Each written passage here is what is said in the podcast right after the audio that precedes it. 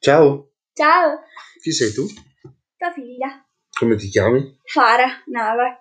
Io sono il prof Navak e ti ho coinvolto perché vogliamo parlare di umanesimo.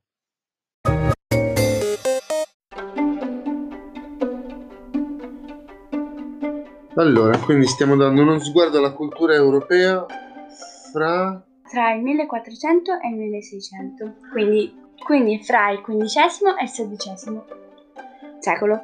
Eh, questo periodo passa la storia col nome di umanesimo. Perché umanesimo? Da uomo, in questo periodo l'uomo vede in un altro modo la religione, nel senso che invece di mettere Dio al primo posto, mette se stesso, quindi mette l'uomo al primo posto. Benissimo. Qui si sviluppa anche eh, nuovo interesse per la natura.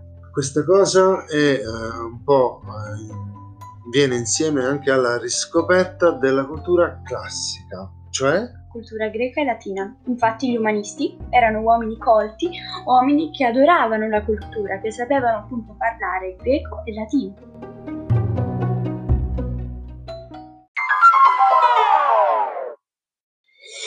erano così interessati all'uomo che cominciano a di rivoltante. Beh sì, perché iniziano a dissezionare cadaveri.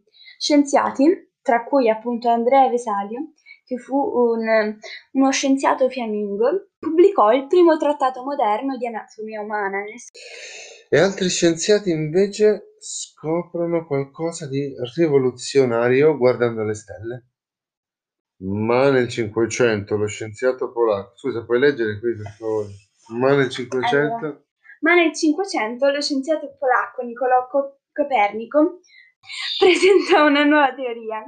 Qui ora parliamo delle donne. Le donne, per me, io sono una donna, una Quasi. ragazza quasi, diventerò donna e mi piace, io sono sempre dalla parte delle donne.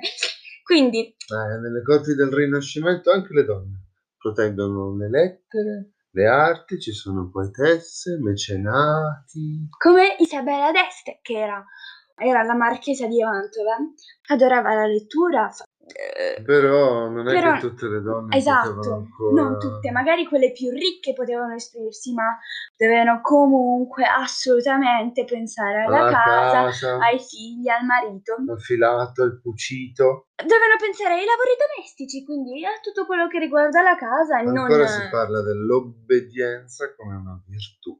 Parliamo della dote, che era un problema per le famiglie. Infatti, quando nasceva una figlia femmina, madonna mia, tragedia. Ancora oggi dice auguri ai figli maschi.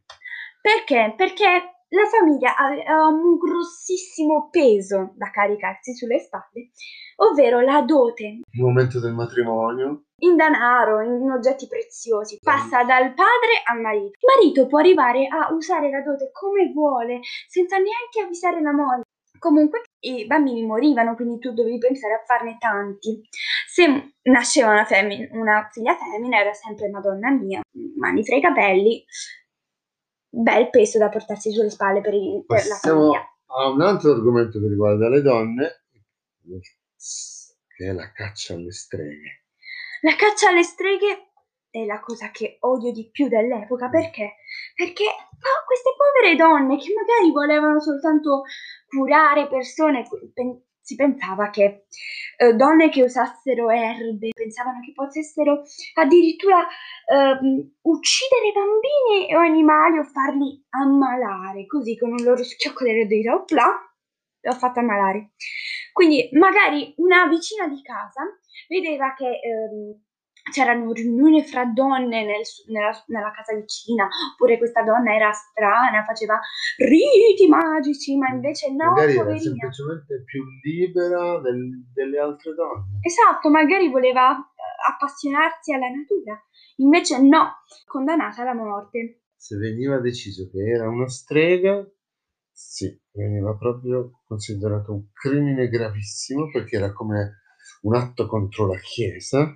Esatto, e venivano anche ehm, torturate prima di essere uccise perché chi non, ehm, chi non ammetteva i propri er- errori, come li chiamavano prima, eh, Sotto tortura sotto tortura ovviamente, Voglio vedere chi non ammette qualsiasi cosa. sotto, sotto sotto tortura. tortura, il tribunale religioso di- dell'Inquisizione. la la la la la la la la Eh, basta, adesso mi parli della stampa. Allora, Dai qua. la stampa. Ehm, Che succede nel 500? Anzi, nel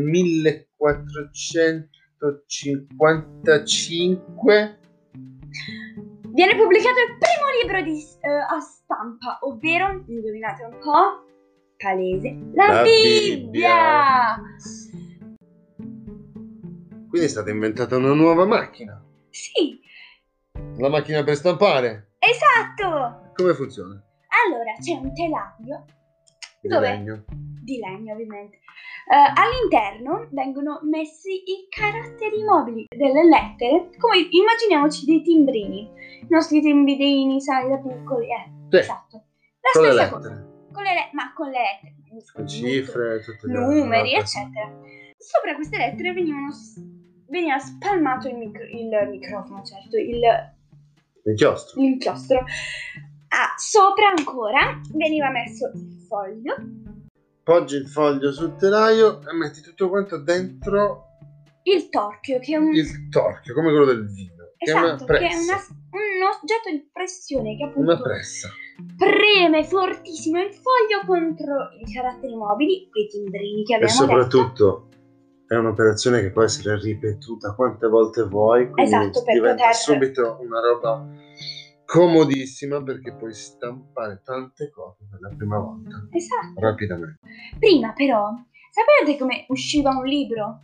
E veniva scritto a mano Eh, purtroppo sì, dai monaci. dai monaci che si mettevano con la loro pazienza e eh, iniziavano a scrivere, scrivere. Anche la scrivere. carta era diversa, non era carta, era la pergamena, cioè, Esatto, che era pelle di pecora o di agnello o di esatto. capra.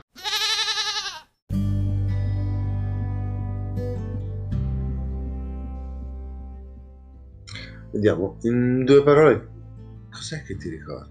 Cos'è interessante di tutto questo?